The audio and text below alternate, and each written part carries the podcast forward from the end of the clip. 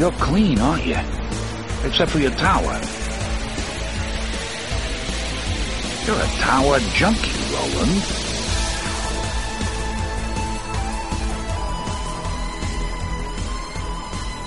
Oh boy. Hello and welcome to Tower Junkies, presented by ObsessiveViewer.com. If this is your first time listening, Tower Junkies is a podcast that analyzes, discusses, and above all else celebrates the work of Stephen King with a special focus on his magnum opus, The Dark Tower series. We discuss the themes, characters, and mythology of the series in Palaver episodes, and review the books and comic series in Khef episodes.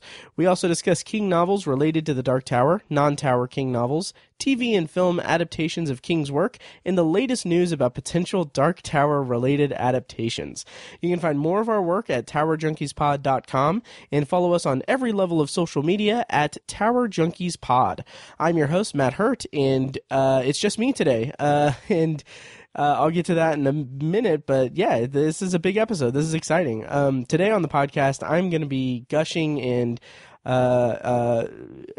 I'm going to be subjecting you to my lunatic ravings over the uh, latest news about season two of Hulu's original series inspired by the work of Stephen King, Castle Rock. I'll also be talking about the surprise casting announcement of the Dark Tower TV series. Um, that's going to be premiering on uh, that's gonna, that's got a it's close to getting a pilot order for with Amazon. So let's let's uh let me let me try to just keep my wits about me on that. Um, so yeah, uh, the reason that I'm here solo is that Tiny had work obligations and everything. He, uh, um, I was messaging him kind of throughout the day when all the news was breaking and everything about Dark Tower, and um, like he wasn't responding to me or anything, and like we had had plans to record actually. Uh, we were going to record a oh we were going to record our Pet Sematary review tonight. And it was kind of a kind of a loose um loose scheduling. Like we were kind of going to play it by ear and see see how it goes and and then kind of decide if we are going to record uh, tonight. And we were supposed to do Pet Sematary and a bandersnatch review um, for my solo podcast anthology. So anyway, so he wasn't responding to my messages. I was sending him uh, news articles and uh, tweets and stuff, like just ridiculous crap. Um, and so he uh, it got close to the time where we usually record, and I'm, I, I had I hadn't heard from him, so I sent him a text saying like, "Hey, you okay? Is everything all right?" And he went on to explain that he's just been swamped at work and he kind of spaced everything. And um, anyway, that's that's more information than you guys need. Who cares? Um, so he's he's not here. I gave him the night off, and uh, he'll be back uh, soon. So. Basically, uh, this whole day has kind of thrown me off in, in the best possible way. Um, I'm recording this Thursday, March 21st, and we just got news about the uh, casting of the Dark Tower TV show, and yesterday we got news about Castle Rock season two. Basically, up until this point, up until 36 hours ago, I had a uh, couple of recordings that I was going to put together and release as an episode of Tower Junkies. And when the news when the news hit about Castle Rock yesterday, I was going to uh, supplement the recording with something about that and then release it last night. But um, as if Ka willed it, um, I started. I actually started an online course to or online degree program. So I started school this week, and I had a bunch of stuff I had to do last night. And so I had planned to, uh, like, my whole plan was okay, get my assignments done and get everything squared away on on the school front, and then uh, go ahead and do all the podcast stuff afterward. By the time I got done, it was like midnight, and I'm like, okay, yeah, this is gonna have to wait till tomorrow. But fortunately, it waiting until tomorrow has opened me up to talk about the Dark Tower. So those recordings that I had. Um, I don't know how much I had. I basically had me and Tiny talking about the uh, that hashtag show.com's announcement of, from like February about the Dark Tower TV show shooting soon, and then a supplemental recording of me talking about speculating about what Dark Tower could be um, what it could be for, what it could mean for Amazon, and how they just a bunch of just fanboy conjecture and everything. So instead of just dumping that recording and starting fresh with this one, I went ahead and threw that up on the Patreon uh, RSS feed. So um, if you're interested in that, I mean, it's dated stuff. Um, uh, it's it's kind of nullified by today's news and everything. But if you're interested in that, go to patreon.com. Uh, you can just pledge a dollar and you'll get access to the RSS feed. Um, but yeah, but here on the podcast, I'm going to be talking about everything that happened in the last 36 hours. So strap in and enjoy.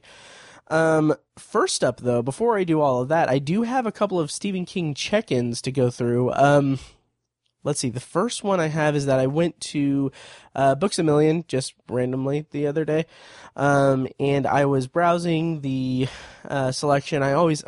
I'm weird, and whenever I go to the bookstore, I always kind of obviously peruse the King section and everything. Um, I ended up buying a heart shaped box by uh, Joe Hill, and I had a nice conversation with the clerk that uh, checked uh, checked me out at the register. Um, she was talking about how she loves Joe Hill, and I have, I honestly, I've never read Joe Hill. I have never read Joe Hill's work, um, and she was telling me, uh, like she was saying that he is similar. Like I told her that I heard that he has a similar style to Stephen King and uh, to his dad, obviously, and she said that he does, but the way that Stephen King uh, writes in such a circular fashion and kind of gets kind of lost in in, in details and everything. Uh, Joe Hill's a lot more refined with that, so I'm excited to check that out. Um, I think what I want to do, and this is just.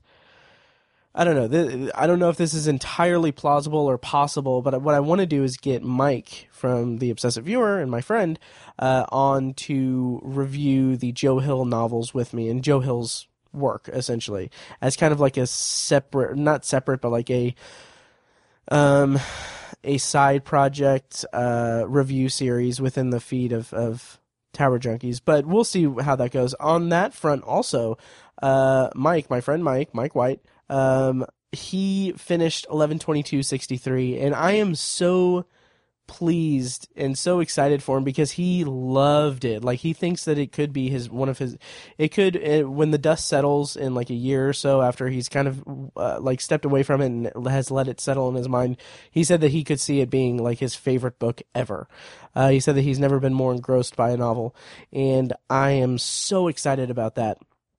Um, and he is he's a teacher and he is about to be on spring break uh, from work here in a week or two. So I'm going to uh, try to get it worked out to where he and I can sit down and chat about 11/22/63 on the podcast. So be on the lookout for that.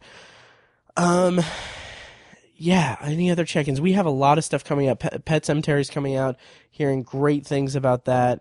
And then in the summer, I I know that NOS4A2 is coming out on AMC, and I want like hell to do an episode by episode review of that, but I can't guarantee that I, that we will uh, be able to pull the trigger on that just because I'm I'm in school now and uh, I don't have cable, um, so it'll be tricky to get the episodes, and uh, yeah, and also I'm in my brain. I need to. I want to review NOS4A2 the novel first, and I don't know when I'll have time to get that in. Get that in. So, anyway, um, we'll see. But uh, we will be still doing releasing content for you guys. Um, I promise, as as much as we can. And finally, for the last two things for check-ins, one is that I am about halfway through listening to The Stand. Um, I've read this book a couple of times before. This is my first time listening to the audiobook, and I am so engrossed by it. I love the way like this is uh, something I tweeted about with Under the Dome and everything is that I love how uh, particularly the stand. Uh, okay, one of my favorite shows of all time is Lost, and Lost borrowed heavily from Stephen King, drew a lot of inspiration. I remember on the bonus features on the Blu-rays for Lost, they talked about how they had a copy of The Stand in the writers' room at all times, and like since I've been uh, kind of casually revisiting Lost on Obsessive Viewer for our little uh, um, uh, Lost Point um, uh, TV swap challenge, whatever we call that. I don't remember. Um, I've been more conscious of the plot points of Lost, and because they've been kind of resurfacing, resurfacing in my mind, and it's just so incredible to see the connections um, that Lost made with the stand. Like there's so many little references and things that just feels like Lost just ripped it right out right out of the pages of of uh, of the stand, and I'd forgotten about a lot of that because it's been a few years since I've read the stand. So, um, really digging that. Okay, so my final check in for this episode, and then I'll get into all the news and everything, is that uh, on the Stephen King subreddit, there was a post that was by a user who said that uh, uh, when my uh, the the title of it was when my old home was broken into all of my stephen king books were stolen or completely destroyed. Besides my copy of it this is all i have left. It was just it's just a picture of two uh, worn um, i think signet uh, paperbacks of uh, salem's lot and nightmares and Dreamsta- dreamscapes.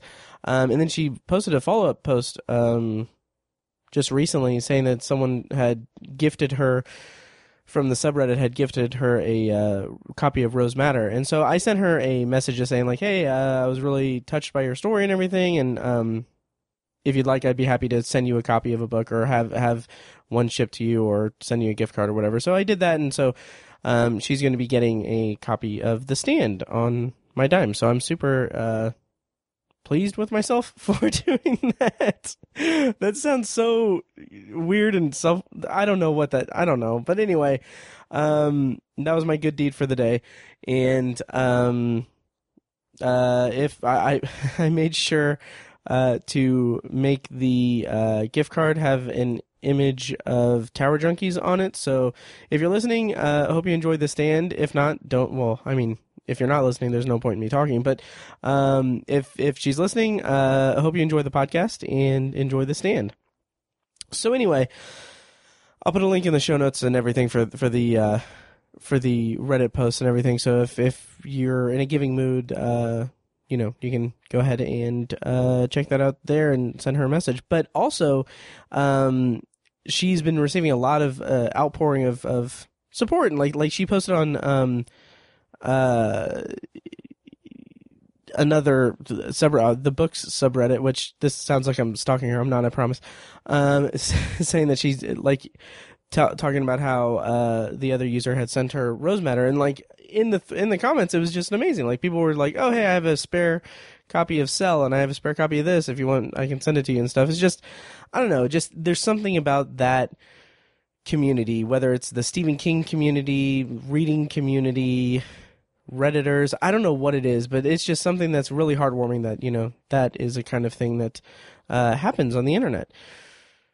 So yeah uh, that's my check-in link in the show notes and everything. So let's go on to the news for this uh, for this episode the, all the big news from the last 36 hours. Um let's start off. I'm not going to start off with the dark tower I'm going to go chronologically.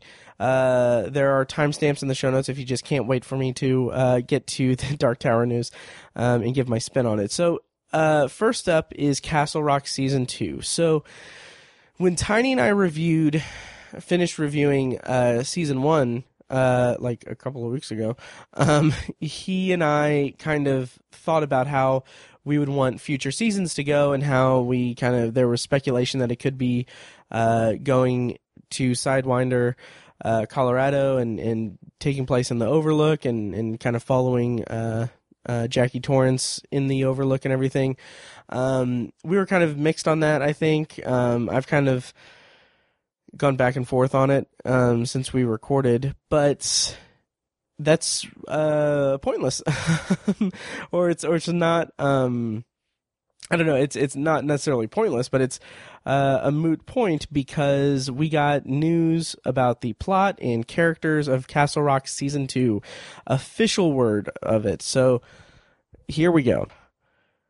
In season two, a feud between warring clans comes to a boil when budding psychopath Annie Wilkes, Stephen King's nurse from hell, gets waylaid in Castle Rock. So, my God, okay, this is. Uh, oh, this is this is good. This is so much fun. Um, so uh, there's a lot to unpack with this, guys. Um, I'll get to the casting and everything, but just right off the bat, I want to say that uh, Castle Rock handling Annie Wilkes, a young Annie Wilkes, even that could be so good and so incredible. Um, Annie Wilkes is obviously the antagonist for Misery, and she let me talk a little bit about misery. We're going to be reviewing it this year for sure now.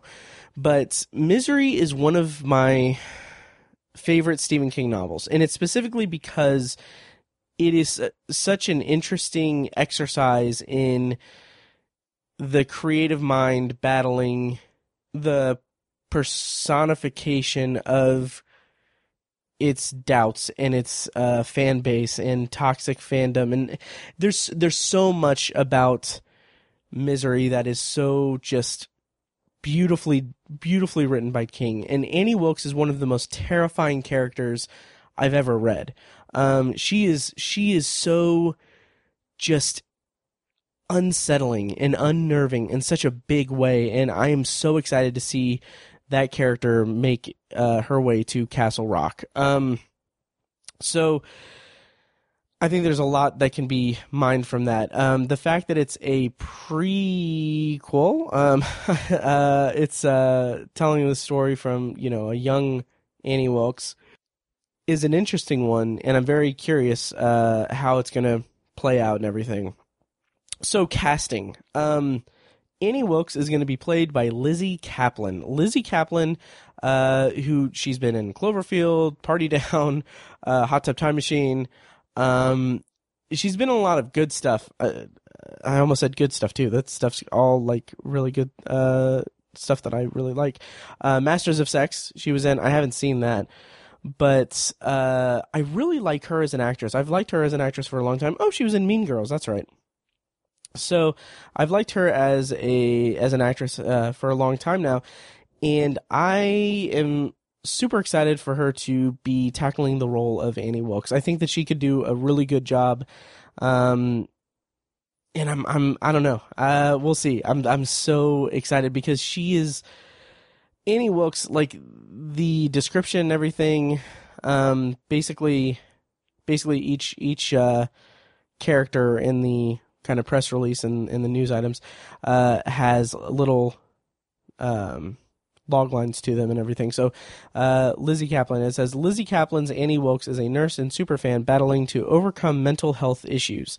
Um, so, I think that that's a good, like, kind of meaty role for Lizzy Caplan. Um, it's interesting because Castle Rock season one had Sissy Spacek playing a character who has dementia and Alzheimer's and who is battling her own, you know, mental disorders and everything. So I don't know if that's, I don't know if it's gonna, um, I don't know if it's like a not continuation of that, but it's it's an interesting parallel to draw that we have another character that is battling mental illness um, and mental health issues. Um, uh, co-starring as Joy um, Annie's homeschooled teenage daughter, uh, who is starting to have questions about her mother's sanity, is Elsie Fisher. Now, Elsie Fisher came on the scene last year in eighth grade, Bo Burnham's directorial uh, debut, and uh, which was snubbed by the Academy. It deserved so many Oscar nominations. Elsie Fisher, I had as a lock for a Best Actress nomina- nomination, but it didn't happen.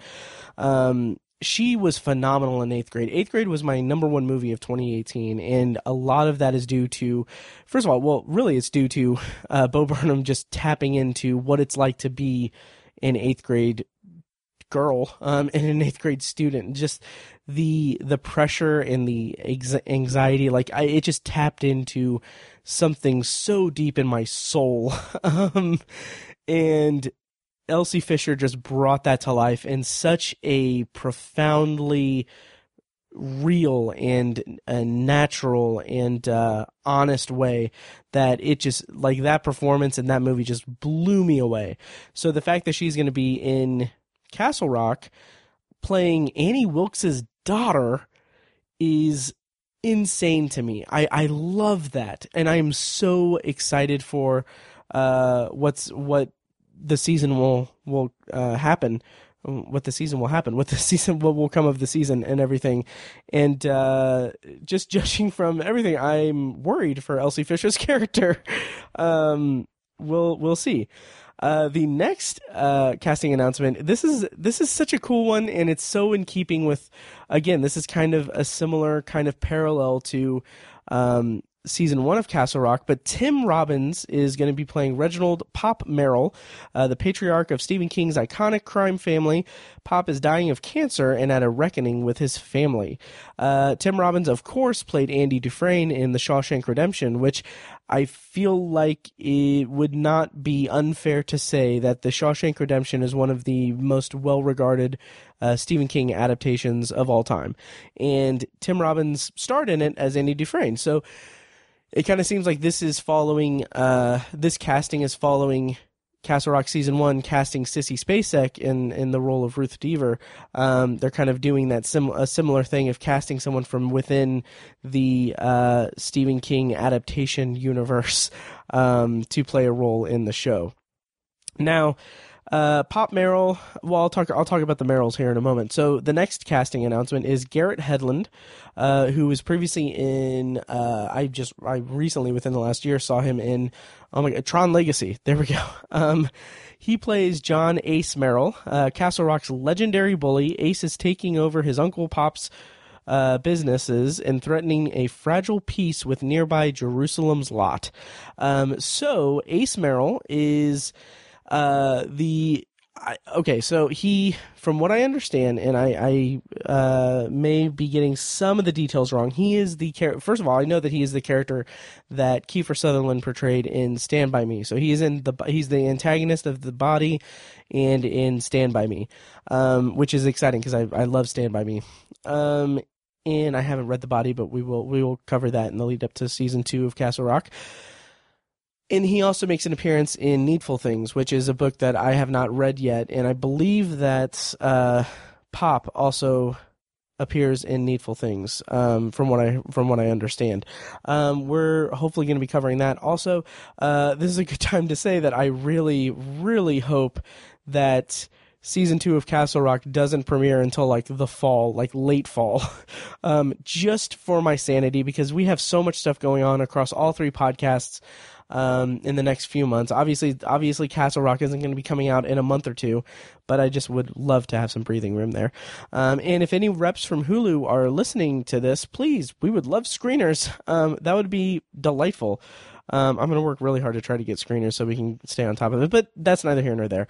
Um, Ace Merrill, uh, haven't read Needful Things, haven't, uh, uh, yeah, so we'll talk about that uh, later. But Garrett Hedlund is a good is a good actor. I remember liking him a lot in Tron Legacy. He has this good presence to him, and yeah, I, I my one hope is that they don't make uh him like as uh I hope they give him some dimension. Like I because I kind of feel like Stand by Me, and uh, he's kind of just a not token bully or anything, but he's just like he's kind of that greaser kind of guy.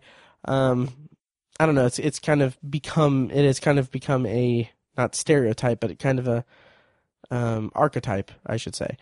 Um, the two more cast lists, uh, casting announcements. Um, y- Yusra Warsama is playing Dr. Nadia Omar the Harvard trained Somali medical director of a rural hospital in Jerusalem's lot, Dr. Omar's rational and scientific mind will be put to the test. Super excited about this character. From what I could, from what I could glean from the internet, she's uh, Nadia Omar is not in the Stephen King universe, so she is an original character for Castle Rock. Um, if I'm incorrect on that, please, please correct me. Uh, Matt at obsessiveviewer.com or facebook.com slash Tower Junkies Pod or at Tower Junkies Pod uh, if you want to do it publicly on Twitter. Um, so, so I'm really excited for this character because according to this description, she is obviously a rational and scientific person, and I just I love that idea, the idea of that clashing, like that clashing with whatever supernatural, paranormal, whatever crap goes on in Castle Rock in this season.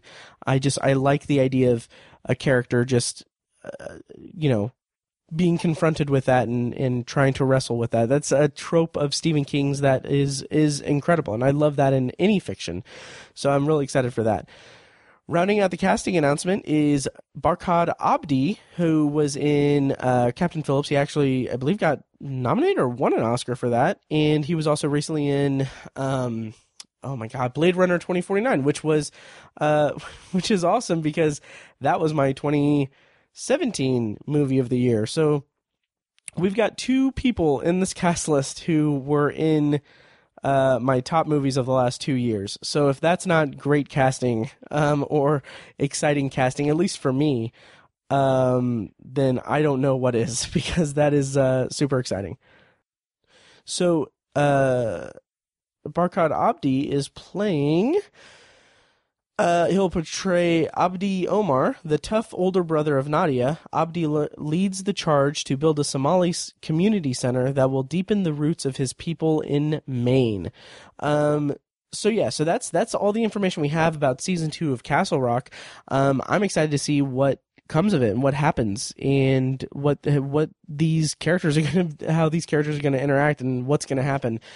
I can't wait. As you heard in our reviews of Castle Rock season 1, um I loved the show. Like I really really adored the show because it tapped into so many things that I love. Like it's a Stephen King show. It has that lost mystery vibe and it's just it's it's it's such a great hour of television for my tastes. And uh yeah, I'm super excited to see what is to come. And you can be damn sure that we're going to have more of those stupid uh Castle Rock Party Rock Anthem uh, intros uh, to come when we do review them. So, yeah. Okay, I'll put a link in the show notes to the deadline article detailing season two, the season two of Castle Rock uh, casting and plot analysis and everything or announcements. Um, to reiterate, there's no release date or anything. Uh, just as it's going to come later this year. Fingers crossed, it's like October or November for just for my sanity. So we'll see. Um. So, uh, yeah. Next up, uh, the Dark Tower TV show news that happened today. So, some background before I dig into this, to this, uh, big kind of I don't want to say bombshell because it's just it's a cat. Okay, if if if you're looking at this outside of the Dark Tower Stephen King fandom bubble that we exist in, um, just by you know consuming Stephen King podcasts or talk creating Stephen King podcasts. Um, by default, we are within this kind of bubble. Um, to be honest, this it I mean it's not to be pessimistic or or be cynical or anything, but it's on like two outside observers. It's like, oh, another Stephen King adaptation. Oh, it's an adaptation of of something that was already adapted a couple years ago. They're rebooting it. Um, it's a pilot order from Amazon, and it's two actors being announced. Like on the on the surface, to the outside observer, there's nothing really substantial there, but um it's kind of everything to us and to me spec- like at least I can't speak for everyone but for to me it's everything um background on the Dark Tower TV show also uh a few or a couple years ago at this point this is 2019 so like uh in late 2016 early 2017 like kind of in the lead up to the Dark Tower movie uh, they had announced that it was going to be uh, that there was going to be a companion TV show that uh, Glenn Mazzara was going to be show running. Glenn Mazzara was uh, I'll talk about him in a bit. Um, but yeah, it, when they announced it, I remember like I remember the day that the TV show, the companion TV show was announced. It was basically I don't remember the exact date, obviously, but um, the day that it was announced, I was at work, and basically, um, at this point, we knew that a Dark Tower movie was coming. We knew, I believe, we knew that Idris Elba was was cast, in it and it was going to be Idris and Matthew McConaughey. And yeah, and I knew like whispers that there was going to be a companion TV show. So I remember I was at work. I was when I was in the call center um, in a call center job, and I saw the news, and like I just immediately texted Tiny, and I was like, "Oh my god, what what's going on? What like have you read this? This is incredible." What they had done was they announced that it was going to be a television show that was going to have a season order at, um, I think was it at NBC or was it also at Amazon? I don't think it was at Amazon. I, th- I think it was at NBC, but uh, it was going to have a season order, so that was guaranteed 10 to 12 episodes, and that it was going to be uh, show run by Glenn Mazzara, and that it was going to be tackling the story, the backstory of Roland Deschain, particularly what's depicted in Wizard and Glass, his time in Mejis, with Cuthbert, Elaine, Elan, and uh, Susan Delgado, and the Big Coffin Hunters, all that stuff, uh, Rhea the Coos.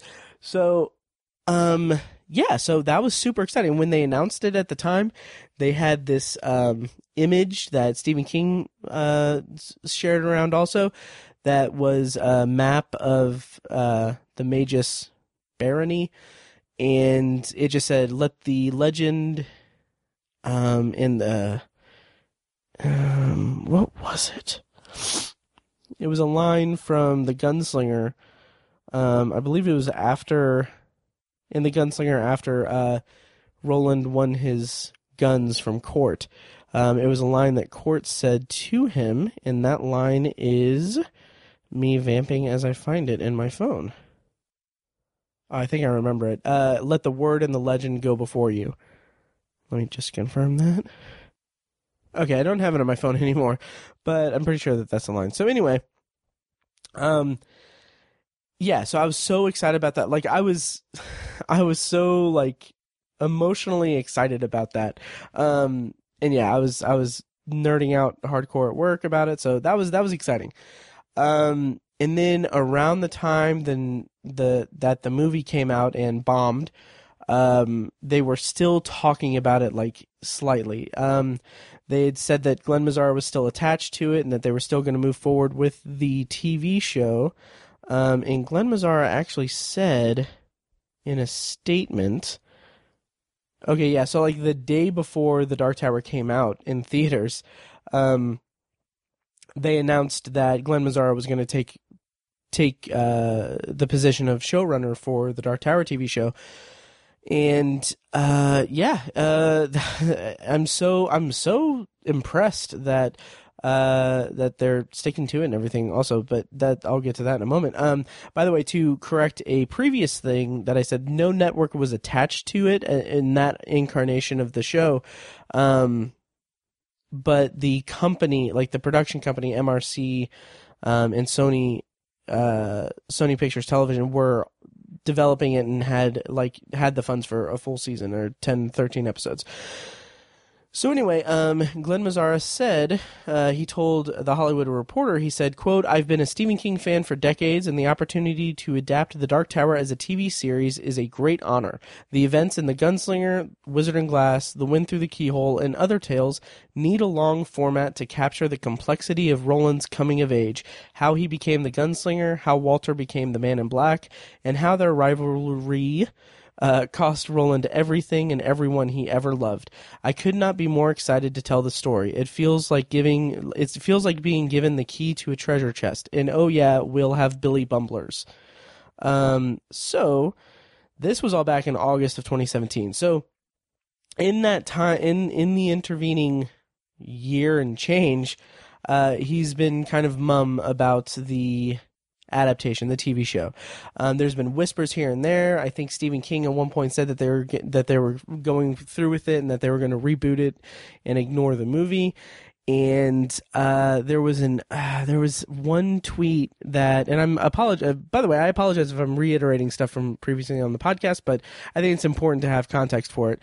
So, um, there was a tweet uh, some time ago that was something about I think it was uh, a tree like a um, a tree branch fell somewhere or something like that, and then like Glenn Mazzara had uh, taken a picture of it and tweeted it and said something to the effect of. Uh, it's hard when you're working like when you're working along the path of the beam or something like that.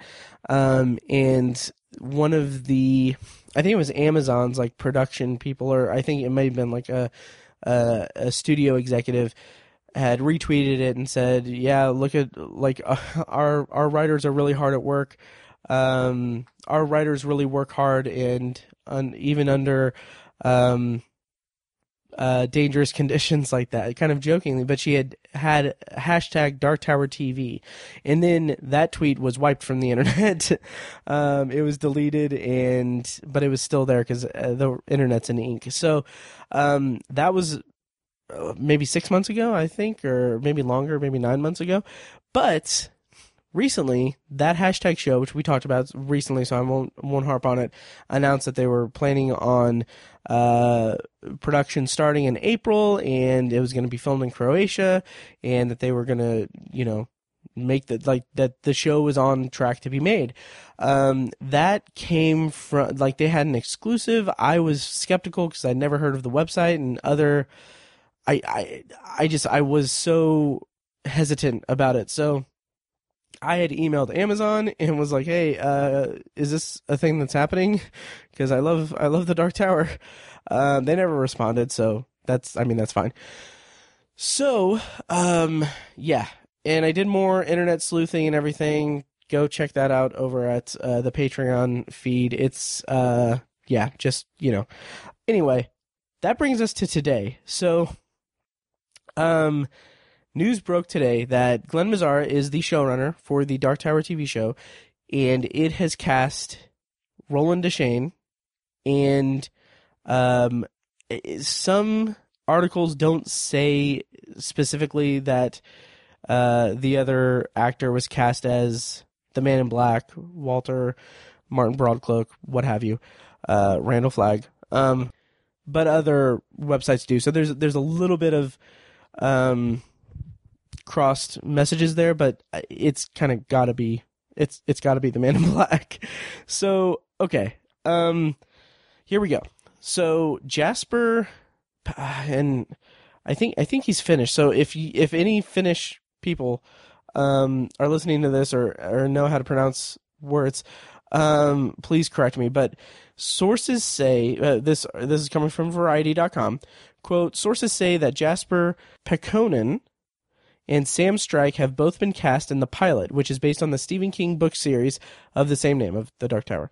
Uh, Strike will play Roland Deschain, also known as the Gunslinger, while Pääkkönen uh, is believed to be playing the Man in Black, also known as Martin Broadcloak and Randall Flagg. The series is said to tell the story of how Roland became a gunslinger in his first encounter with the villainous Man in Black.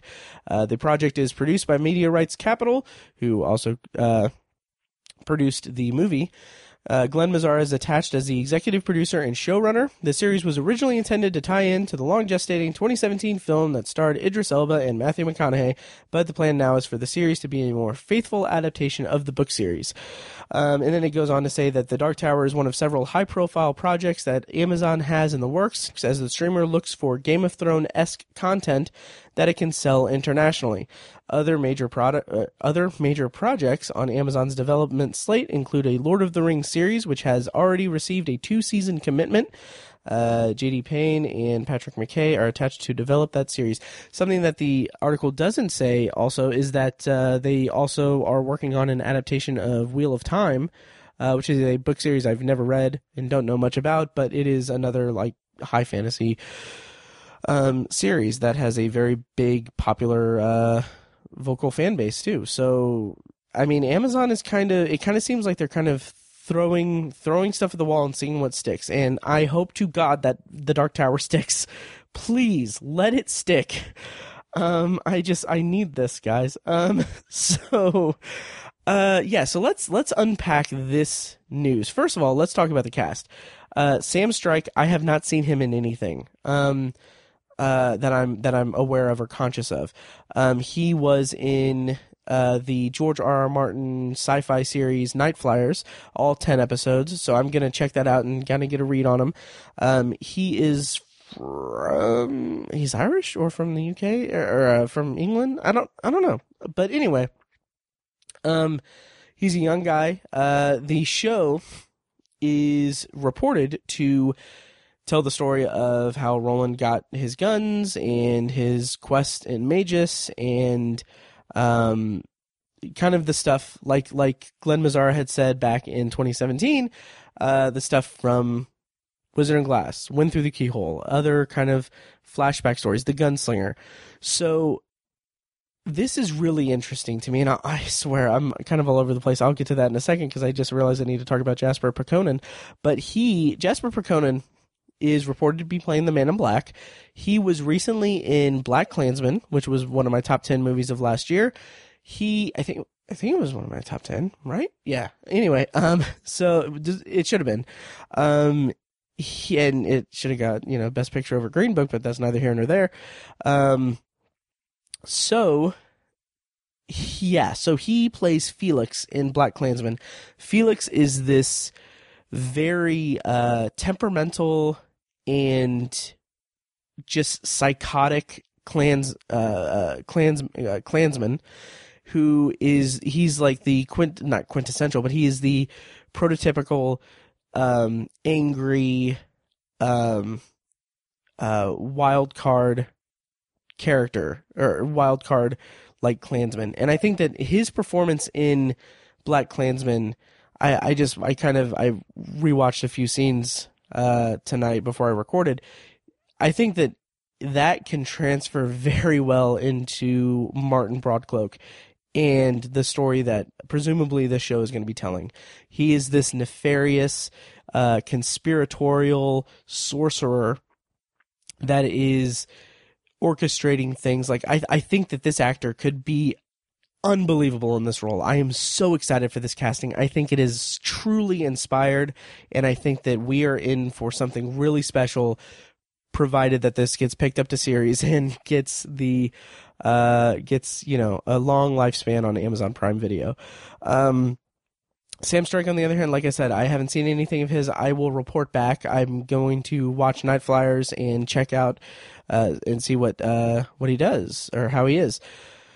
So let's talk about the show itself, like what we can expect. So it is going back and it's telling the story, the the, the backstory of Roland Deschain, and so it's it's something that I've kind of wrestled with. Like, should they adapt the Dark Tower in this way? Should the Dark Tower make the jump from book to to television or film by doing it this way? And um, another very popular, another very popular Stephen King. We're not very popular guys.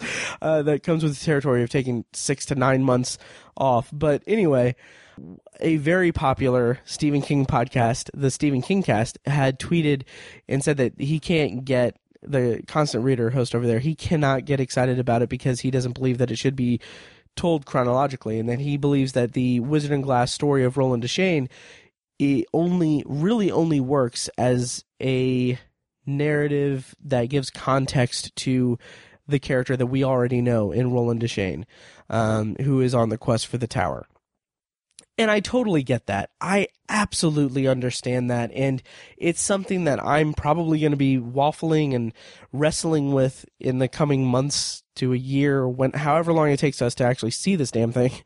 Um, but I don't know. And another, th- another thing is that I've, I've always, I've been very vocal about this that any adaptation of the Dark Tower needs to start with the gun, the Man in Black fled across the desert, and the, the gunslinger followed. Of course, it can still start that way, and they, we can still have a flashback. Like this entire series could be a flashback, but that raises some interesting questions. Like if it's a flashback, like how are we going to see?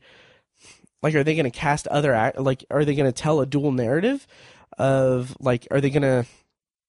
Like, I I don't know how it could be possible um, because they basically have a situation where one of the most iconic lines of Stephen King's entire bibliography um, jumpstarts this story that is a a, a 30 year story that uh, a story that he told over the course of 30 years.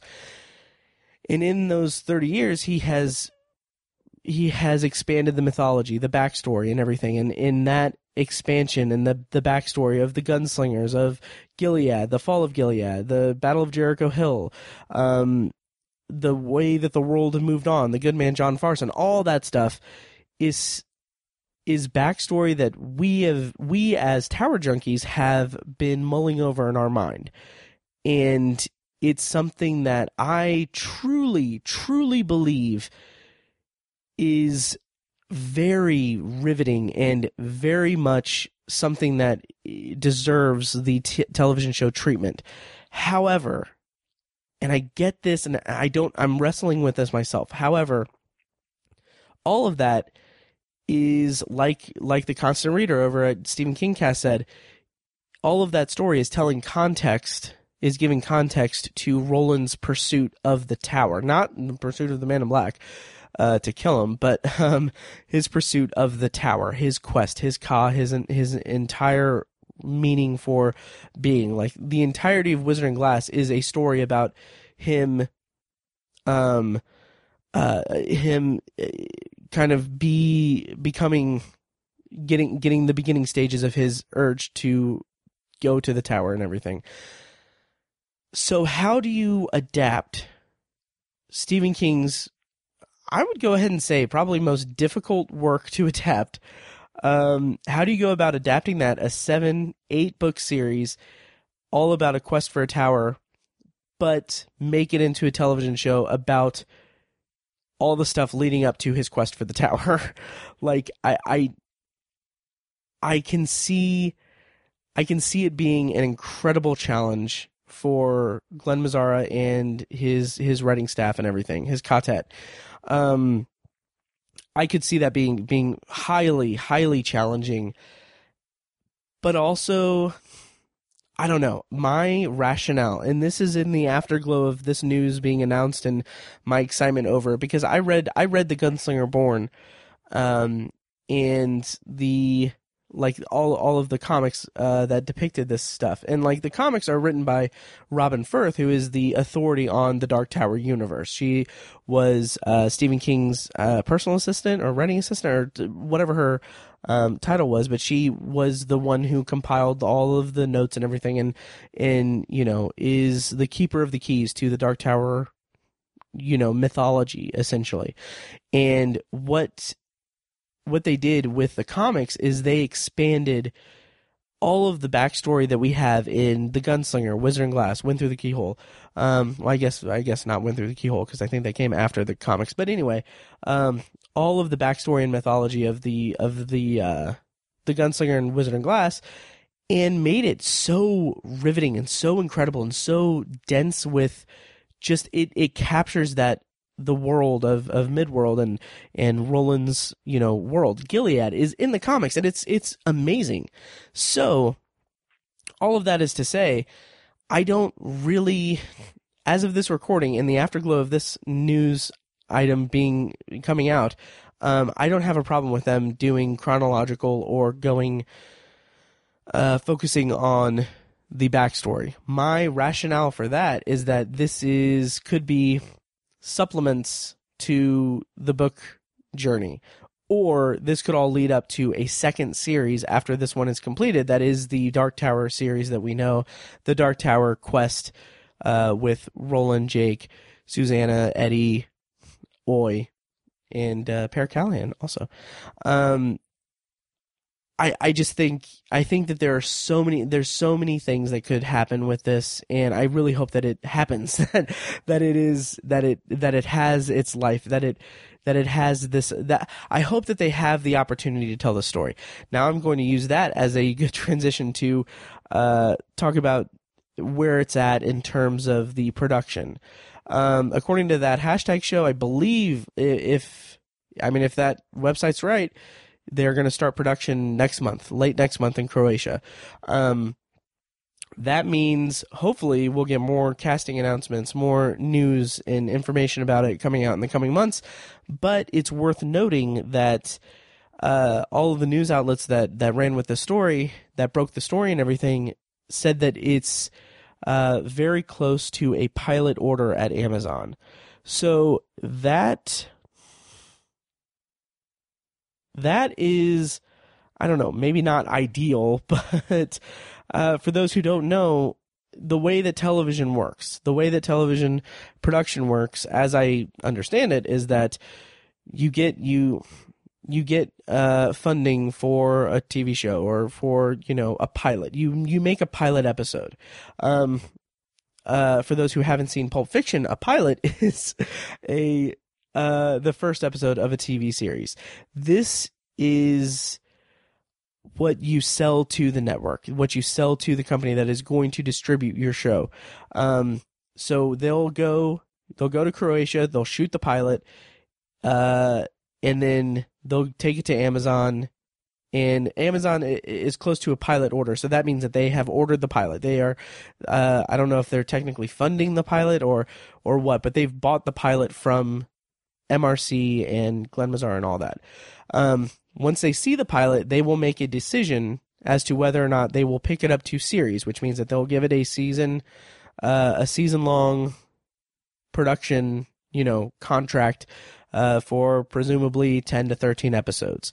Um, if it gets picked up to series, great. They'll create the show, they'll air it on Amazon. If it's successful, they'll renew it. That's how television works.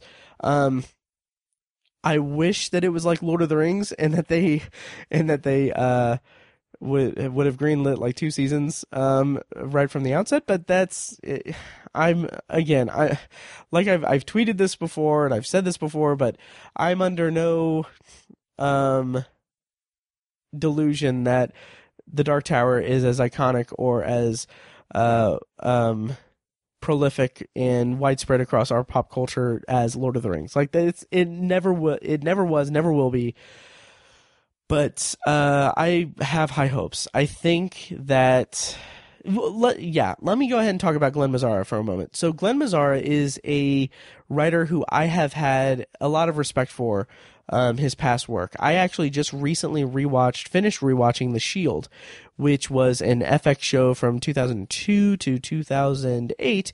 Um, that was is it is one of my top three favorite TV series of all time. Like hard stop. That it's it is a perfect.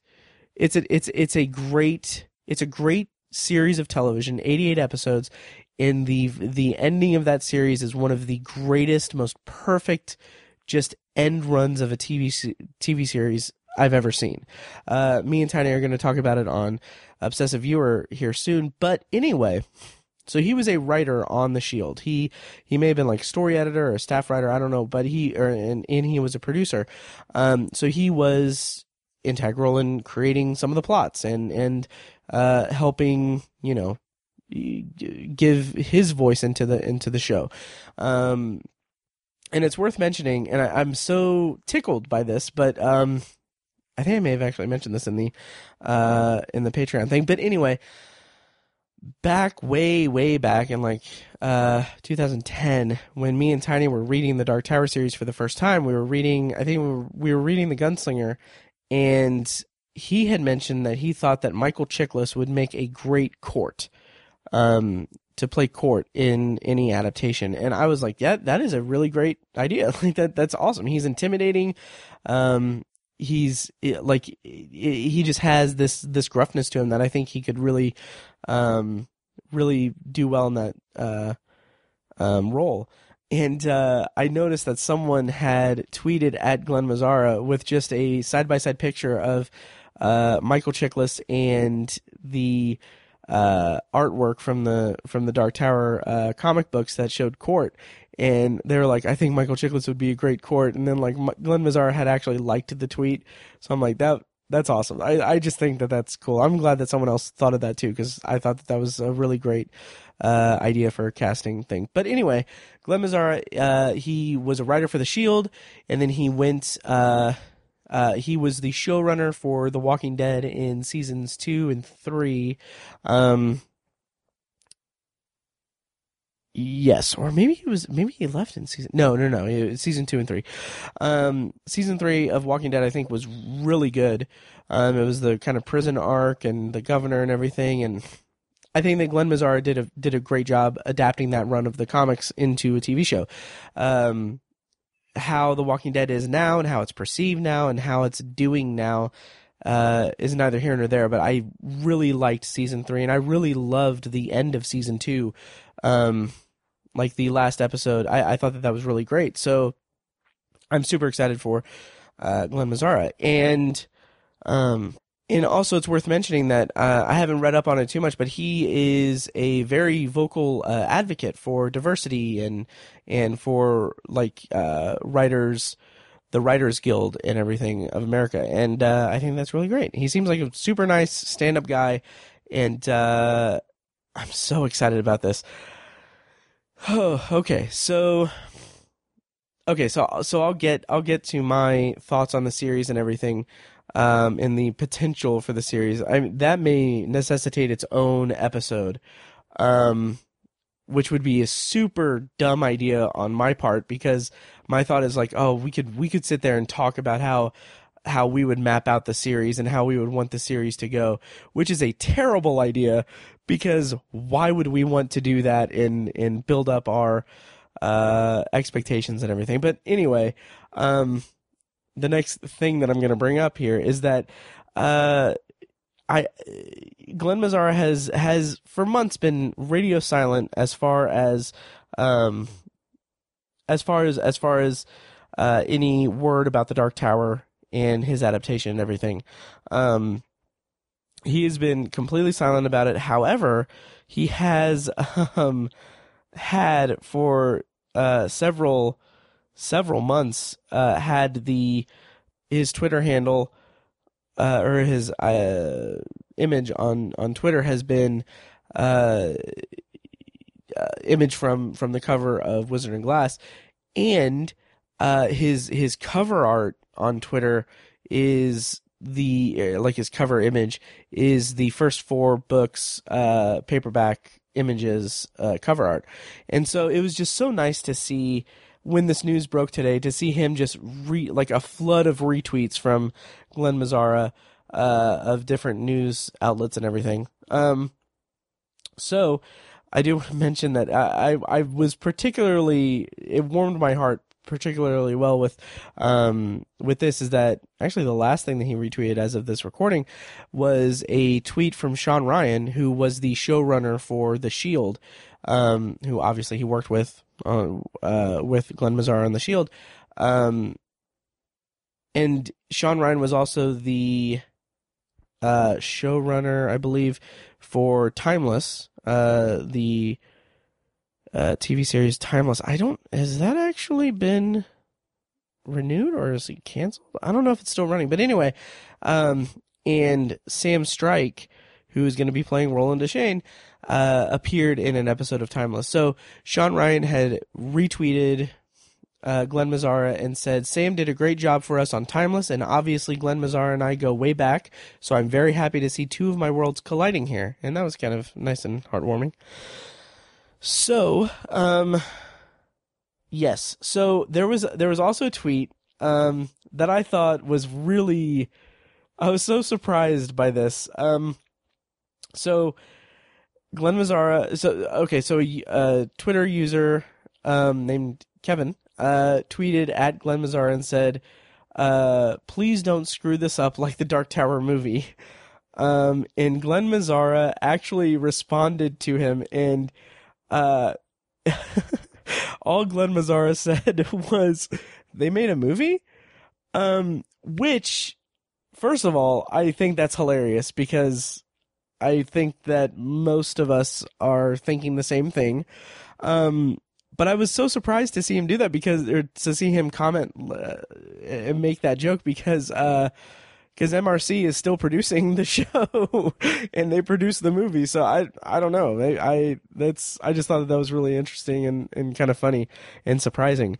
Um, also, this is super super uh, nerdy, but I tweeted my congratulations and support to Glenn Mazzara. He hasn't he hasn't responded or anything, um, but it is by far the nerdiest tweet that I've tweeted in a very long time. So my tweet was uh, at Glenn Mazzara, Showslinger, from our little corner of the Dark Tower to you and your ka-tet, we say in the words of Aunt Talitha, Go now, we have broken bread, we have held palaver, we have your blessing, and you have ours. Go your course in safety, stand and be true. And uh, I put a little emoji of a rose there. Um, and hashtag the Dark Tower TV. Um, so yeah, so that is the nerdiest thing that I've done in recent memory. But yeah, so let, let me talk a little bit and I'll, I'll kind of close this out here because I've got to edit this and get it posted. And I kind of want to dig into the comics a little bit now. But, um, okay, so to round out this episode, when this happened, when this news broke, I was at work and doing my work and everything. And then like, I just, I was so surprised and so pleased and so excited about it that I was just like daydreaming a little bit too much. But I went down to, I work in an office building. Uh, I work on the fifth floor, and on the second floor they have a cafeteria. So I went down there to get a drink, and in between the time it took me to pay for my drink and go back to the elevator, I had mentally thought of how this ad- adaptation, how this TV show could be mapped out for several seasons. Um, and I'll give you the Cliff Notes version of it, and I'll be as non spoiler as possible. But like, I mean, okay, so they're talking about making it, having it cover how Roland got his guns, how uh, the, the whole Mejis thing, every, everything. So the backstory and there's so much content there that they could easily make this a four to five season TV series and hopefully of a very high caliber, no pun intended. Um, they, I feel like season one itself could be, could be the backstory, uh, uh, the backstory in the gunslinger. Uh, Roland and Cuthbert, um, you know, stumbling upon a conspiracy and their kind of coming of age and how Roland was duped into um into uh, taking his challenge to to get his guns and everything early. Um all of that like basically all the Gilead stuff in the gunslinger could be an incredible first season of television that could absolutely be a great like uh starting point for the series because it's got so much going for it. It's got this this uh this other world that hasn't moved on yet. It's this it's Gilead at kind of uh on at the height of its power or right on the cusp of, you know, the world moving on. Um because of actions that are referenced in the flashbacks in the gunslinger. So they could do a whole first season that is introducing us to Gilead, to the gunslingers, to uh, Steven Deschain, to the whole concept of the line of Eld, all of that. And they could just do that throughout one season of television. Following that, we could have the Wizard and Glass storyline in season two. Roland and his co- his commates go to Mejis, conspiratorial stuff. They you know, Roland falls in love and everything, the plot line of Wizard and Glass. After that, go back to Gilead, more conspiracy stuff, the good man John Farson, the fall of Gilead, uh, the the whole um, aftermath of the fall of Gilead, the last gunslingers, the last quartet, Roland's last quartet, the Battle of Jericho Hill, all of that can be all of that can be expanded and told in a four to five season arc of television. And then, and then, once they get to that point, once they, like, in my wildest fantasy, they tell those stories within like four or five seasons of t- television.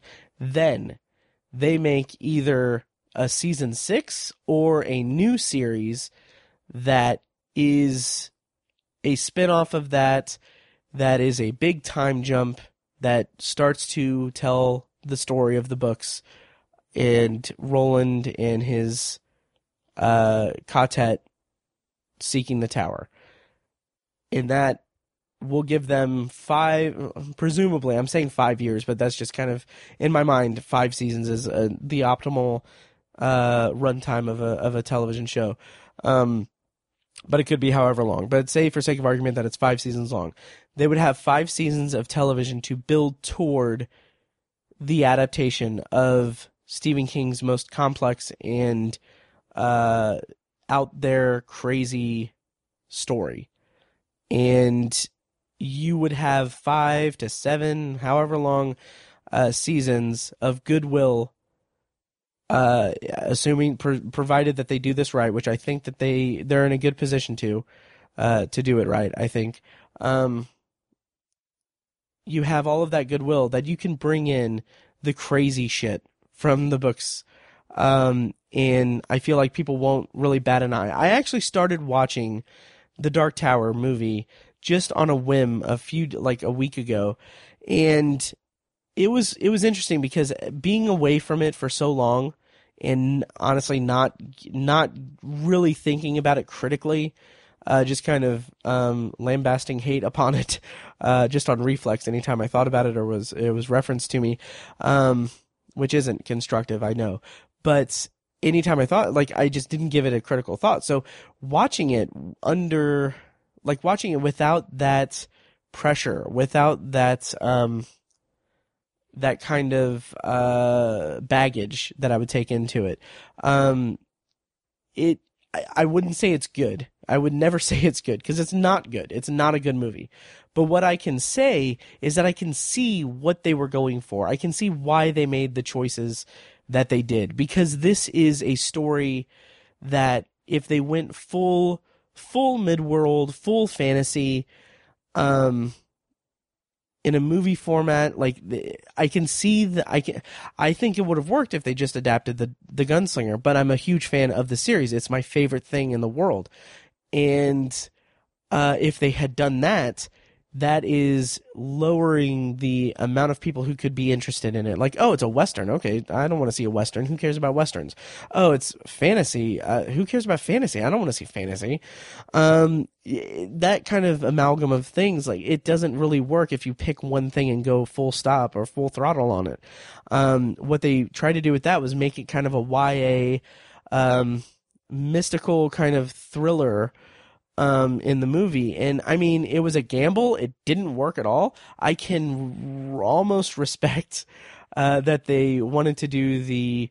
Uh, that they wanted to introduce the concept of portals to other worlds. The whole there are other worlds in these. I can almost respect that they wanted to get that established early on uh, if they were to do a full a full franchise because they wouldn't want to shock people. They wouldn't want to go into it and just suddenly like the second movie is like, oh hey, by the way, we're gonna we're gonna have this uh, this gunslinger guy just go into the go into the mind of this heroin junkie on a plane. So, you know, uh, you know, you just saw a whole 93 minute movie of this guy wandering the desert, but oh hey, he's gonna be on a plane next.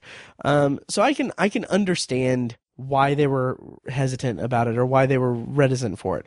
Um, something that I think that they could really now now I know that I said that if they did full like full fantasy, full um western motifs and everything in in the adaptation, they would lose some people in the in the ensuing volumes and everything. But and I know that and I know that that's saying that you know that's essentially what they're doing here. It's like this is honestly going back and adapting Roland's backstory makes sense on paper. Like I understand and I to an extent I agree that it's not an ideal adaptation because it's not his quest. It's not showing the quest for the tower, which is what makes people fall in love with the series is his the way that he has to wrestle with his morality and uh, what what he is willing to give up in pursuit of the tower is the most uh, it's what people love about the dark tower taking that away from it is what they first of all what they did in the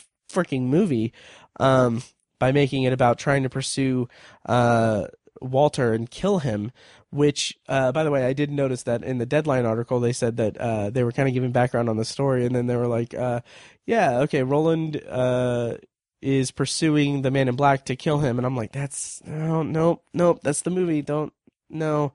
So anyway, having said all that, I understand that like I feel like the the TV show could be a a good middle ground. Like they could have they can have their cake and eat it too. They can go ahead and run with the full fantasy western sci-fi kind of idea and if they do it right, if they do it right, they could make it so super engaging. Like when I say if they can do it right, I don't want to see them, you know, we're I don't want us to go through Gilead and see like, oh, Pennywise written on and run down amusement park rides uh, as relics from from the from the old people or anything and have it be just so overt and reference and everything but I feel like the heart and like what what could be very important to this adaptation is in that set design though.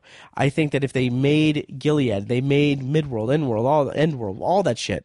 If they made if they made Midworld um into something that looks on the cusp of desolation but having this vibrancy to it because it's still like lively. Like Gilead is still up, it's still there, but have it be more cleverly and subtly tied to like our modern technology in a way that isn't overt or anything. It just it could just be interesting little things like i'm thinking of like like citgo and and like the gas and everything like like the the oil and everything um just have it look rundown and post-apocalyptic but don't have it be in our face and everything. And i think that that could be really engaging and really set the groundwork for kind of the otherworldly kind of stuff that could maybe be depicted um, later on down the line. Um, so okay i need to get this edited and get to bed and get it released. So uh, we will talk more about this stuff. I'm gonna hopefully have tiny back on um, when things die down with his work and everything. So hopefully we can get his uh, his uh, opinion on it and everything. And yeah, so what did you guys think of the news that uh, Castle Rock season two is going to be uh, steeped in misery? Um, uh, what did you think of the casting news? What do you think of the plot d- details and everything? Let let us know. Uh, Facebook.com slash Tower Junkies Pod, at Tower Junkies Pod on Twitter, uh, Matt at ObsessiveViewer.com uh, if you want more long form stuff. And let me know what you think of the Dark Tower TV news and everything. How do you feel about them going for Wizard and Glass and the backstory and everything? How do you feel about that? Did my opinion sway you one way or the other? How do, like I want to have a nice palaver with you guys. Like, what did you guys think? What are your expectations? How excited are you? And uh, how worried are you that they'll fuck it up? um, those are the things we want to know. That's your homework. Please contact us. Let us know what you think. And uh, yeah, I, today was a great day. Uh, these last two days have been great days for to be Stephen King fans and to be Dark Tower fans. Um, and it's just it's the year of King, guys. It's 2019. It's the year of King. This is what this is the best time to be a fan of this man's work and i am so glad that i so glad and so thankful that i have a platform that uh, we created to voice our love of this of this man's work and everything and I love that you know people listen to us and I am so incredibly thankful for everyone who has downloaded this who everyone who is sitting there listening to this right now I am so thankful that you are letting me uh letting me and us here at Tower Junkies Pod uh you know share time with you and uh share Khef and palaver with you. So uh, keep the conversation going. Um, happy Dark Tower announcement, uh, TV show announcement, casting day. Um, and we will talk more uh, in the coming months about this uh, as news breaks. We'll we'll talk about it. So, um, yeah, as always, long days and pleasant nights, and may you have twice the number.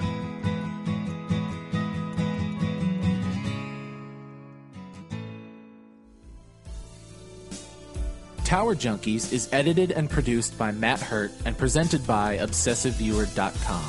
For a full archive of our episodes, go to TowerJunkiesPod.com slash archive.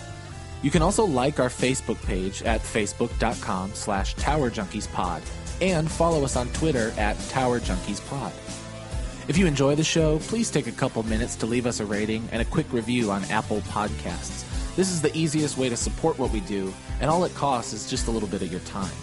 If you'd like to donate to the podcast, you can make a PayPal donation at towerjunkiespod.com slash donate or support us on Patreon for recurring donations and access to commentary tracks and B-roll audio recorded exclusively for patrons at patreon.com slash obsessiveviewer. Every donation goes toward paying the fees to keep the podcast running and is greatly appreciated. For official Obsessive Viewer merch, including shirts, mugs, phone cases, and more, visit our TeePublic store. You can find a link to the store in the show notes of this episode and at obsessiveviewer.com slash donate. Or you can simply search for Obsessive Viewer at teepublic.com. For information about our annual live event showcasing short horror films from local filmmakers, check out shocktoberinirvington.com. And for an archive of all our events, as well as news about potential future events, head over to obsessiveviewer.com slash live. For more podcast content, you can find our flagship movie and TV review and discussion show, The Obsessive Viewer Podcast, at obsessiveviewer.com and on Twitter at obsessiveviewer. You can also find Anthology, Matt's solo podcast covering the Twilight Zone, and other classic and contemporary science fiction anthology TV shows at anthologypod.com and OVAnthologyPod on Twitter. And finally, check out The Secular Perspective, Tiny's side project podcast, which tackles current events and life's big questions from the perspective of secular hosts Chad and Amanda at thesecularperspective.com. Music for the podcast is provided with permission from Fingers T on YouTube. Additional bumper music is provided courtesy of As Good As It Gets, which can be found at facebook.com slash as good as it gets. Thank you so much for listening. Long days and pleasant nights.